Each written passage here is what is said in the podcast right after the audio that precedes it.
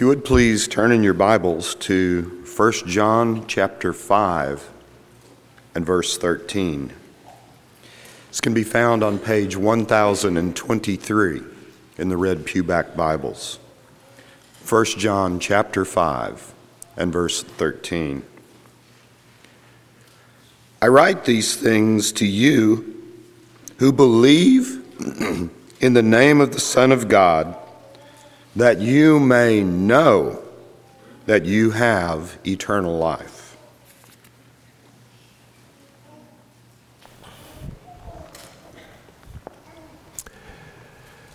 It's good to see you this evening. this week coming up, we are reading the book of James. If you've been reading the Bible with us in our Let's Read the Bible program, the book of James, five chapters. It's not a long book, immensely practical though. So be thinking about that, and maybe if you've kind of fallen off and stopped your daily Bible reading, tomorrow morning, get up, read James chapter 1. It'll bless your life, I promise. This past week, we read 1 John, five chapters in that book as well. First John is all about assurance of salvation. How can you know that you are in a right relationship with God? First John answers that question. And notice as you read the book that it keeps coming back to this idea of knowing things. Knowing things. The word know is actually found 35 times in the book of First John. So, in five chapters, you know this, you know that, we know that we know this. Over and over and over in that book, you'll find John speaking about what we know. Do you know you're saved? Do you have assurance in your heart that you're saved? You know, the New Testament teaches that it is both possible and it's something that is to be desired in our hearts, in our lives, for Christians to know and to have assurance that we're saved. God wants that for us. But it's also true that Christians can fall away. Both of those truths are equally true. Galatians chapter 5 verse 4 warns us that we might fall from grace, that we might depart from the living God. Hebrews chapter 2 verses 1 through 4. It's possible for a Christian to fall away. But it's also possible for a Christian to know that he's saved.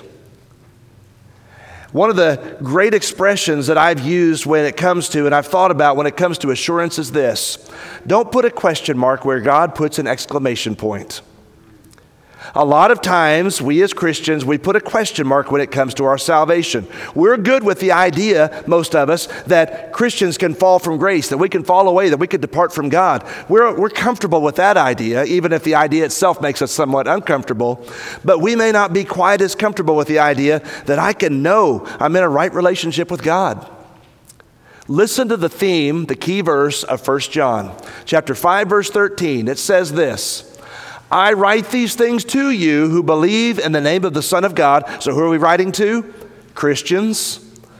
And I'm writing these things to you so that you may know that you have eternal life. Why'd you write your book, John? Why is First John in the Bible? So that you may know that you have eternal life. That's why I wrote this book. John's good about that. John chapter 20, verses 30 and 31, and the Gospel of John tells us why he wrote that book too. But this book, First John, it's so you can have assurance. You can know that you're in a relationship that's vibrant and real, and that you have a living hope, an inheritance stored up for you in heaven. You have those things right now, today. You can know those things. You can have confidence in those things because of what the Bible teaches. And so, what I want us to do with our study tonight is look at five words from this verse, five keys, five concepts from this verse, and we're going to think about how that applies to the assurance that we can have of our salvation. The five keys, the five words. As you look at 1 John 5, verse 13, notice. He says, I write these things to you who believe in the name of the Son of God that you may know. The first word I want us to focus on is know. Again, 35 times in the book of First John. There are some things that we might have questions about when we read God's word. There are some things that we might not have all the answers to, but this is not one of them. When it comes to our salvation, when it comes to knowing that we are in a right relationship with God, you can know this. And as you read the book of First John, John gives a number of tests. By this we know that we know him. And let me just summarize for time's sake tonight some of the tests, but go back and read these passages in your daily study and think about what they are teaching us. We know that we're walking in the light, that we're in a relationship with God when we keep his commandments, chapter 2, verses 3 through 5. By this we know that we know him, that we keep his commandments. Is there in your life a desire to do God's will? Are you striving to keep his laws, to keep his commandments, to obey him? Or are there parts of your life where you're saying, you know, I know God has a will for me, but I don't feel like doing that? It's a matter of assurance. We know we know him when we keep his commandments. We know we know him when we do not love the world. If anyone loves the world, 1 John 2 15 through 17, the love of the Father is not in him. Because the love of the world comes from a different place, it doesn't come from God.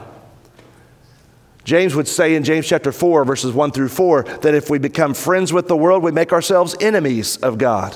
Hostility between me and God when I strive to love the world and the things that are in it. But we know we're walking in the light when we're striving not to love the world. We know that we're walking in the light when we love our brethren in Christ. 1 John chapter 3 verses 16 through 19 there's some very practical very strong language if we will not love our brethren and that's expressed in a lot of ways then the Bible tells us we don't know God let us not love in word and tongue, but in deed and in truth. 1 John 3, verse 18. So if we've got animosity or hostility, or if we just refuse for whatever reason to love our brethren, it's a matter of assurance, it's a matter of salvation.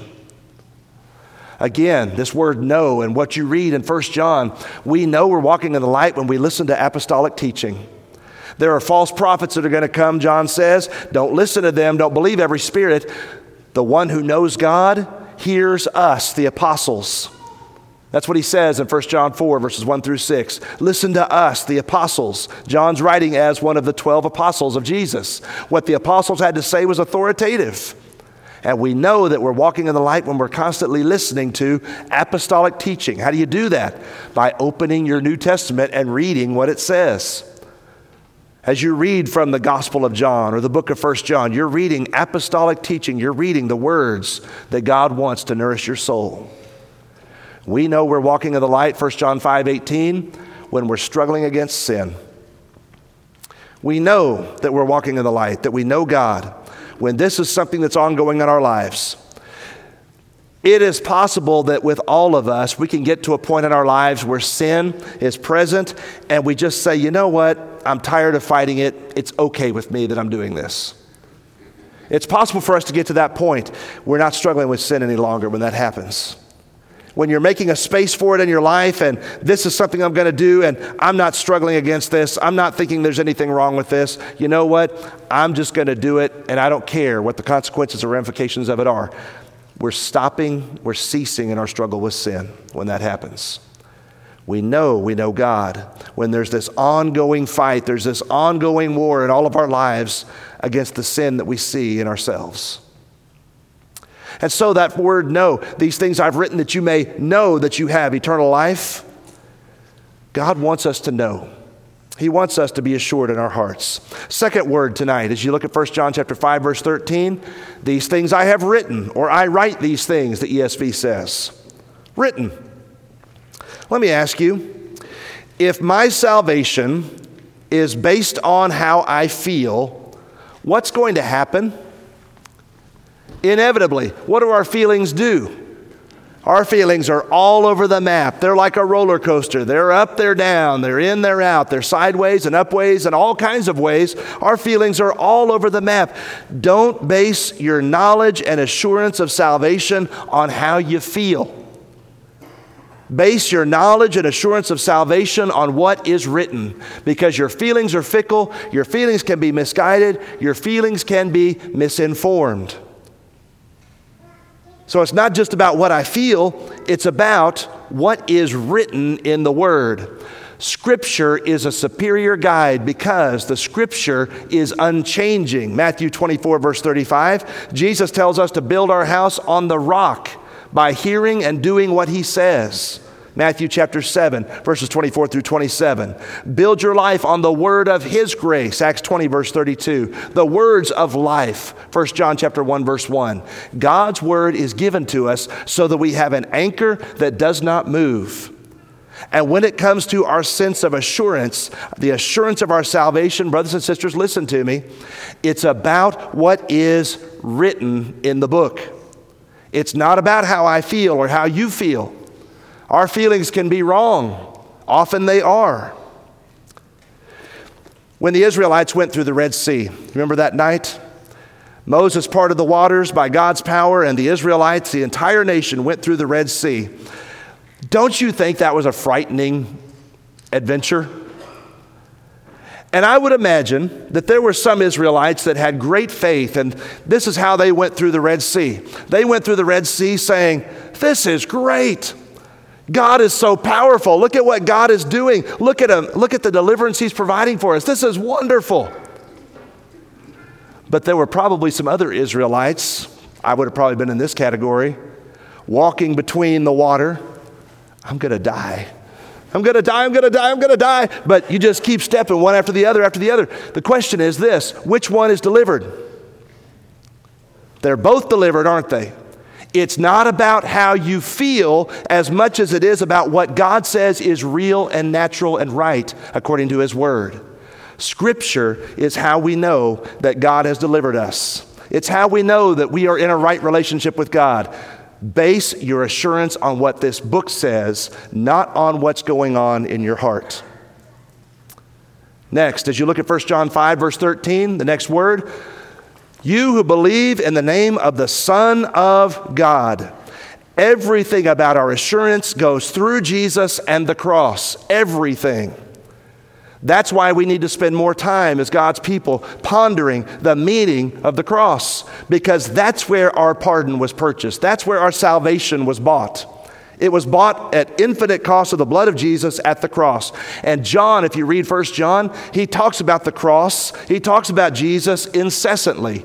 His blood is what cleanses us from every sin. First John chapter 1 verse 7. He is our advocate and he is the propitiation for our sin. First John 2 verses 1 and 2. Jesus is the one who takes away our sin. John chapter 1 John chapter 3 verse 5. He is the one who appeared that he might destroy the works of the devil. First John 3 verse 8.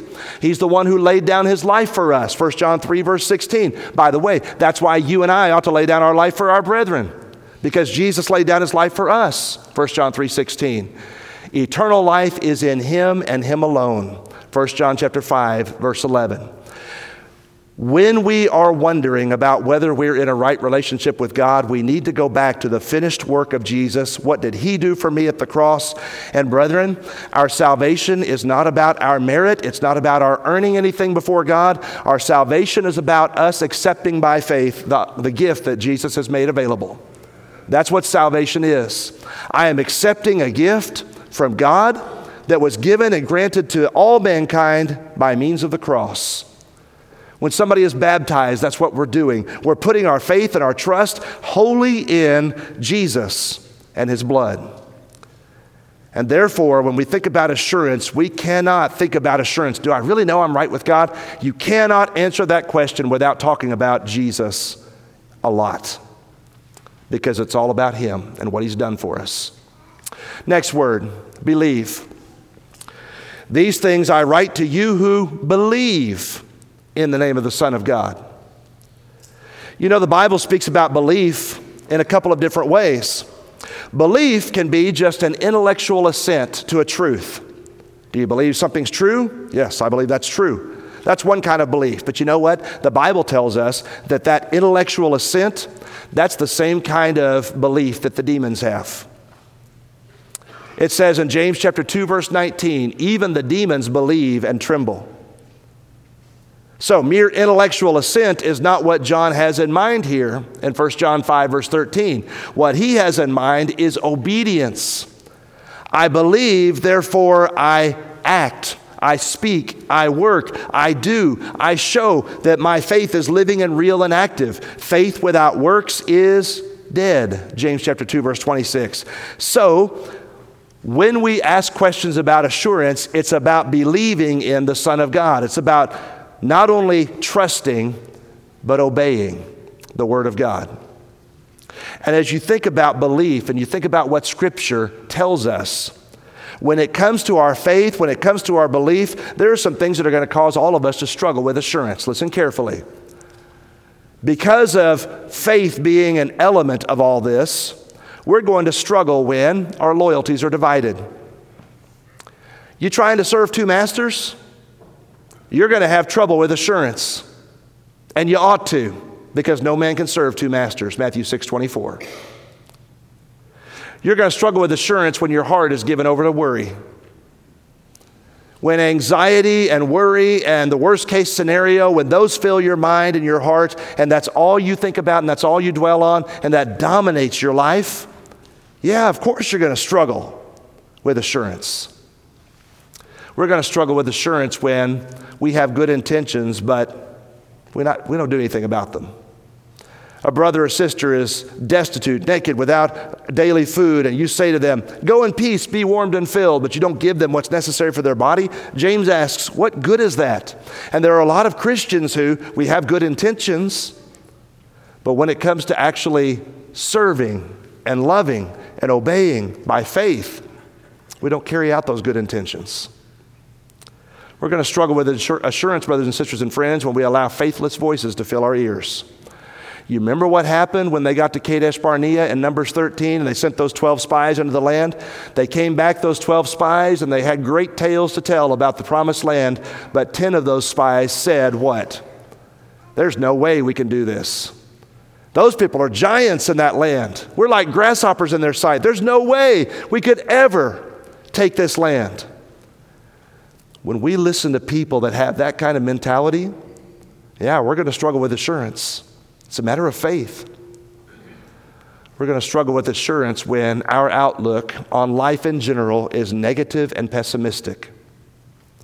When you just can't see the bright side of any situation, there's no hope in the way that you think. There's no positive in the things that you say or think. When that's how you choose to live your life and that's how you choose to think, and maybe you've been burned and burned badly in your life. I understand that happens.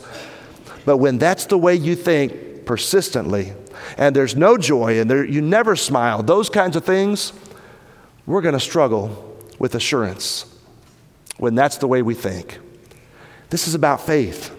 It's about belief. It's about putting my trust and confidence in Jesus and what he's done for me at the cross. It's assurance. And then number 5, as you look at 1 John chapter 5 verse 13, the phrase eternal life. That you may know that you have eternal life. Eternal life is an interesting expression.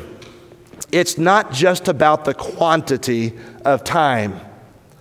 The way John uses the term, it's about a quality of life. There's a kind of life that Jesus wants all of us to have. And that life begins when you're baptized. You are a possessor. You are one who comes into possession of eternal life when you obey the gospel. And Jesus says in John chapter 10, verse 10, I've come that you might have life and have it more abundantly. It's a different kind of life. A lot to that to think about. But we're talking about a quality of life that begins in this, in this world and continues into the next eternal life. It's a great life. It's the best possible life because it's the one that only God can give. What are some marks of eternal life? What are some things that, as I think about what's so great about serving God and about loving Him and about walking with Him in this world, what is it about eternal life that's so wonderful when we have eternal life, brothers and sisters and friends, we know the peace that passes understanding. Philippians 4, verse 7. It can guard our hearts and minds through Christ Jesus. You have that kind of peace in your life right now? God wants that for you. Philippians 4, 6, and 7 tells you how to have it. Eternal life is about having a spiritual family of believers. When you become a Christian, you are no longer flying solo in life. You are added to a family. You're adopted into God's family. God's family. And we love each other as brothers and sisters ought to. That's God's will for our lives. We have confidence in prayer, 1 John 5, verse 14.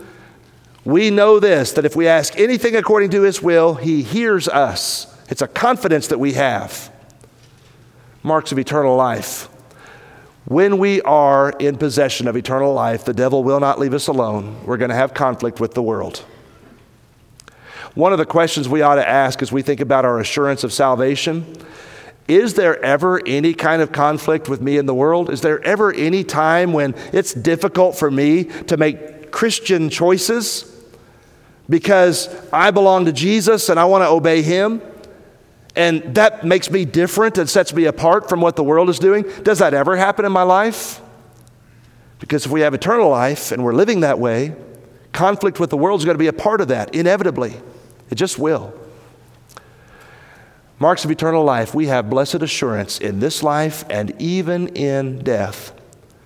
John 11, 25 and 26. I am the resurrection and the life.